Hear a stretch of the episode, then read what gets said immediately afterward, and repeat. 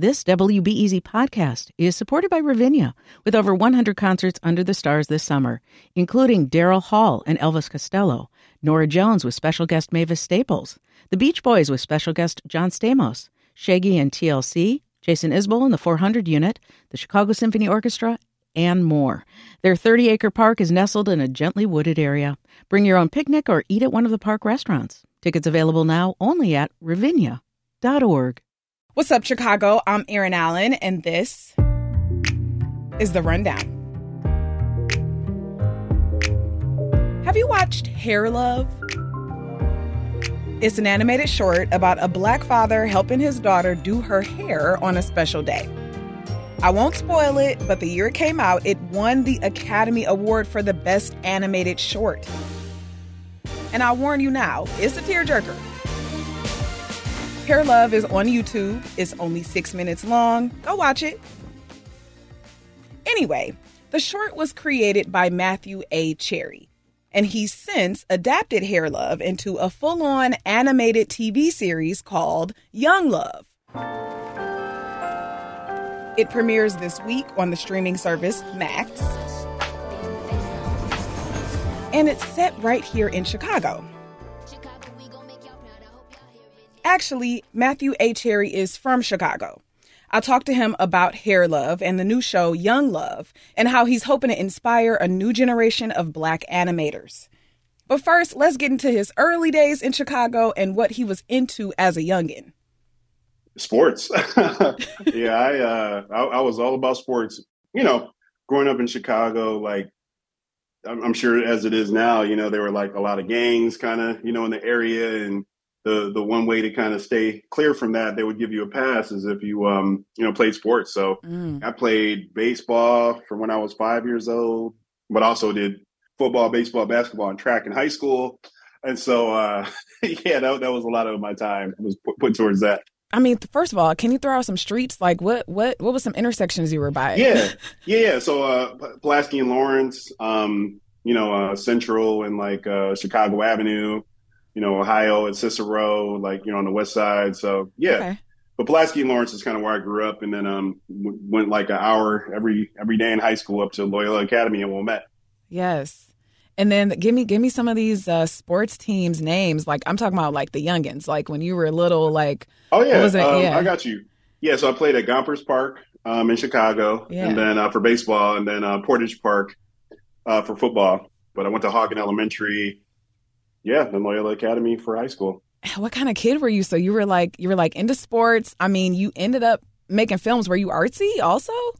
No, you know, it's so funny, man. Like my sister is this like super like top tier painter. Like I don't know wow. if y'all can look her up. Her name is uh, Caitlin Cherry. But it was crazy because we we had like really no art in the house. You know, my dad was a factory worker, and my mom uh, was a legal secretary. She worked at this law firm, Mayer Brown and Platt, downtown Chicago. And so, um, yeah, you know, like it was just a regular kind of Chicago upbringing.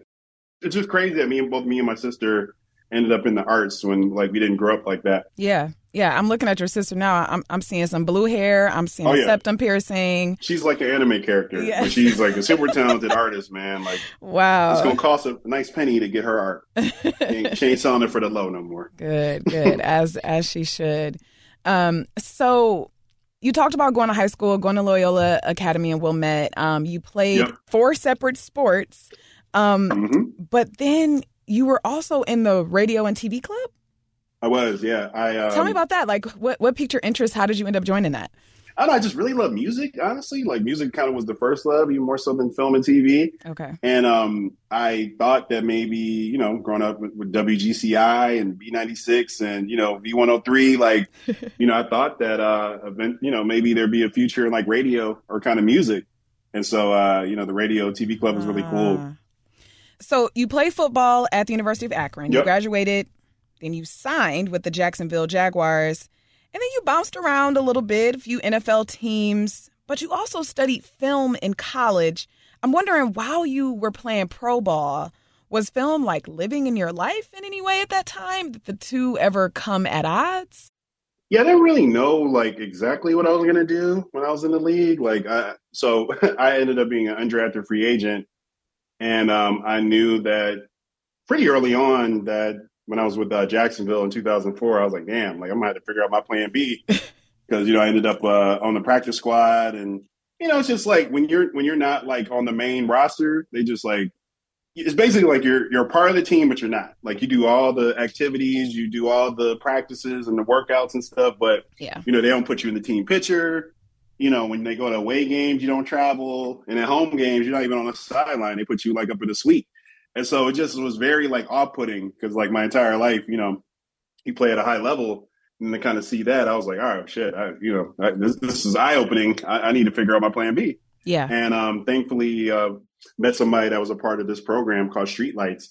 And Streetlights is this nonprofit that helps men and women of color become production assistants. And that was kind of like the big thing I had on my mind. Like, all right, if I, when eventually when I do retire, I'm going to try to figure out how to make this thing happen when it comes to uh, kind of film and TV. So tell me, how did how did the the film penchant and and the kind of media penchant blossom? Yeah, you know, so I started off as a production assistant, and for those that don't know what that is, it's like you know, basically like an intern. Like, you know, you're on set. You sometimes you have to drive the truck and bring all the equipment to set. Sometimes you're getting the director's chairs and setting them up. You know, pretty much all the things that nobody wants to do on set. That's what you're doing. it's amazing. I mean, this is similar to how I got into radio. Like I was doing a career shift and I was like a grown woman and a professional. And then, you know, all of a sudden I'm over here with these like novices because I'm a novice, but they're like younger than me. I don't know. Does that, does that yeah. resonate? Yeah, a little bit. You know, like I, I it's crazy to say that, but you know, I, I, retired from football at like 25. So, but you know, 25 is still like older if you're trying to be a PA, right? Mm-hmm. So, it was cool though, man. I loved it. Like honestly, like I, I, I love being a PA. Like, you know, I was able to work on a lot of cool different things, you know, like Nike commercials and uh, you know, things like that. And so I, I just love going to the set every day because I sometimes I'd be like, I can't believe they're paying me to be here because you're just like literally seeing like how the sausage is made essentially, yeah. and you're getting paid for it. And um, my big, my first big break though was uh, when I was PAing. I got a call from uh, girlfriends. Um, they were on their going into their eighth season, which ultimately ended up being their final season, and I ended up getting a job.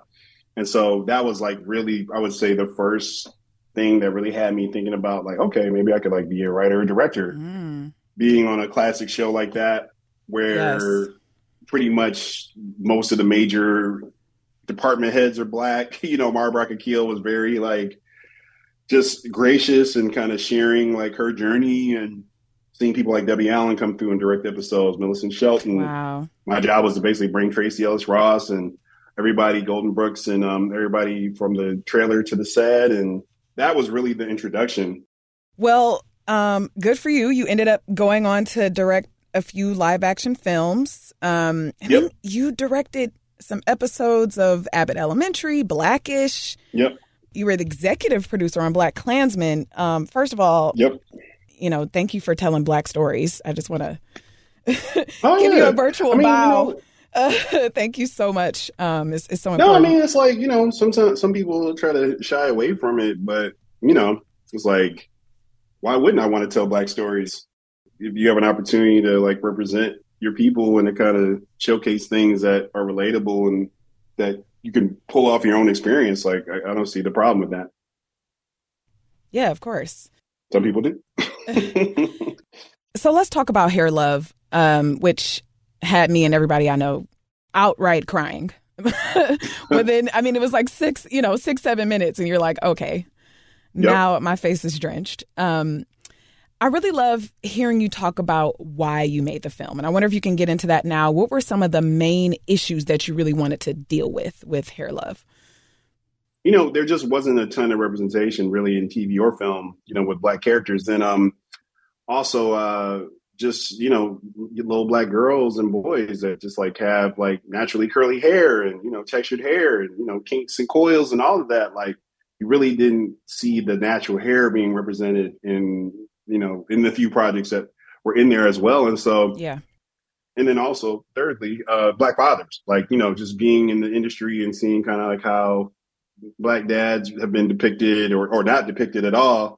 Um, I thought there was an opportunity where we could kind of hit this trifecta of getting representation, kind of showcasing the present black fathers, but also uh, getting like a character like Zuri, who you know has natural hair, loves it. She loves it because of her parents, you know, yeah. and um, get it in there. So that really was kind of the the the the, the goal initially of the project. Um, so you had worked on short films before. I know you were working on some mu- yep. music videos. Um, what did you bring yep. from that part of your work into Hair Love? Music videos was how I learned how to direct, mm. and I always noticed growing up there were two types of videos. You had the videos that were like very story specific, and you had videos that were like very visual, all about the looks, the lighting, set design, etc. Mm. And I don't know, I always just navigated towards the storytelling videos. You know, the mm. you know, I miss you, Aaron Hall, like you know, mm-hmm. like how emotional that made you feel something. You know, when you saw kind of how that yes, storyline. The girl out. is mine. Yeah. Oh my or god. the boy. The boy so is many. mine. The and, boy uh, is mine. Yeah. Sorry. yeah. yeah. I mean, there's so many, right? And um, so being able to tell a story or basically a short film in a music video format in three or four minutes was like literally the training ground to do a short film and animation in five or six minutes. Being able to like just showcase emotion without words and we ended up doing a short film without words you know that really showcased a lot of emotion. And uh if it hadn't been for the music videos i don't think i would have been able to tell a story without words in that way. Wow it was the animation, the storyline. I mean, it all got me. Um, yeah, so so thank you for that and, and great job. oh, thank you.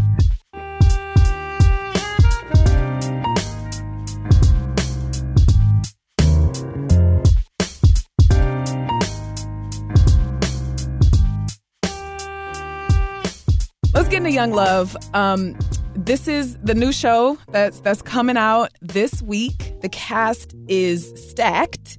Issa Rae, Kid Cudi, Sheryl Lee Ralph, Loretta Devine, and that's just a few. Like it's it's a lot of folks' voices that I that I definitely recognize in the show. As for the story, I can see a lot of obvious similarities between Young Love and Hair Love, recovering mother, loving father, adorable daughter, black hair. Oh, it's literally the extension. Like yeah. it takes place two months after the short. Yep. Yes. Okay. Two months. Okay. So that's the time frame. Two months after the short. This is where we are. Yep. The hair has grown out a little bit yep. uh, with, with Issa Rae's character. Um, yep. I feel like in the in the short we get a glimpse into these folks' lives, and I guess right. I just want to know if you could explain like how does that really flower um, in the show. Yeah, yeah. I mean, you know, the cool thing about the short was that a lot of the stuff that ended up making it into the series was already in there in the short. You know, like we knew that it was going to be set in Chicago. You know, that's why if you look, re-look at the short and you look at the, the apartment, you know, they're in a basically a two flat, you know, yes. brownstone, you know, in, in, in Chicago.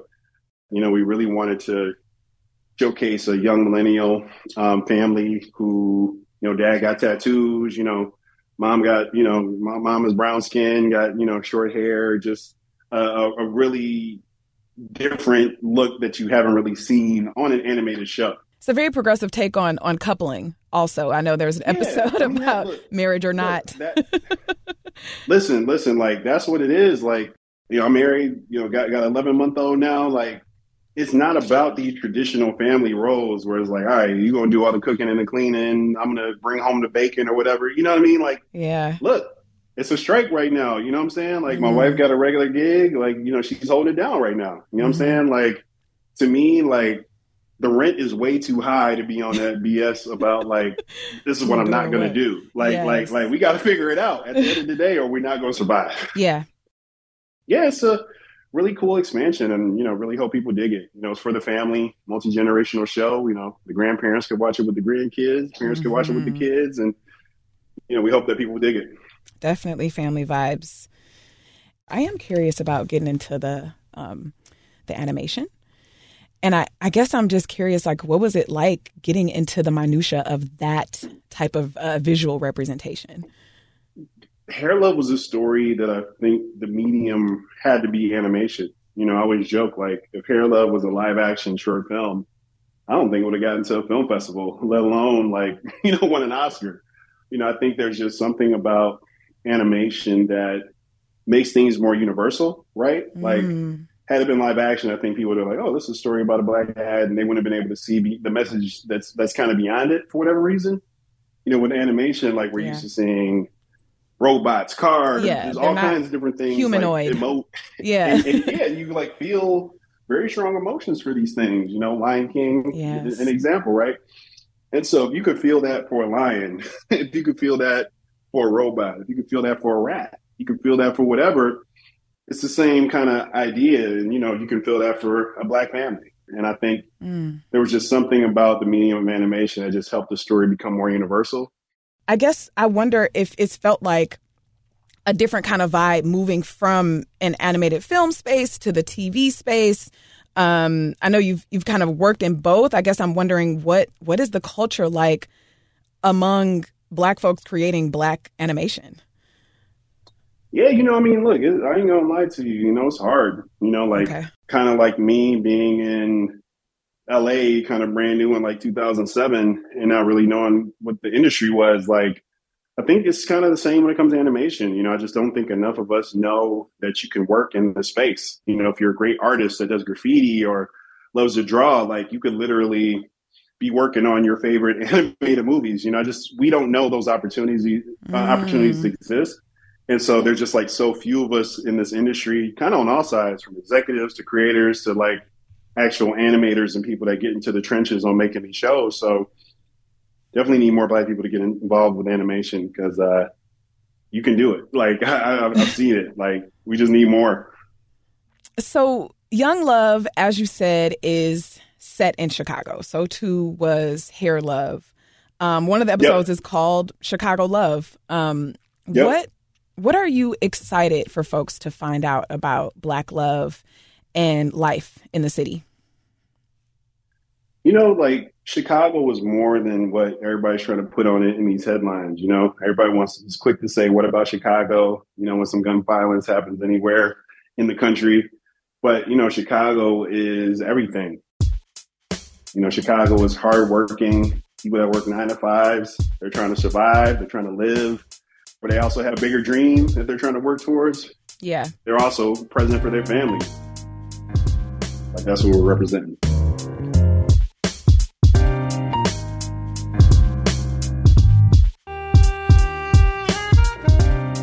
Matthew A. Cherry is the Academy Award winning creator of Hair Love and the new Max TV series based on it called Young Love, which premieres on Thursday. Matthew, thank you. Oh, no, thank you for having me. And that's it for today. Coming up soon on the rundown, Chicago might be on the verge of ending tipped minimum wage for servers at restaurants. Would a decision like this affect you? How? Leave us a voicemail at 312 948 4632. Again, 312 948 4632. Or if you want, you can send us a voice memo, record it on your voice recording app on your phone, and send it to the rundown pod at wbez.org.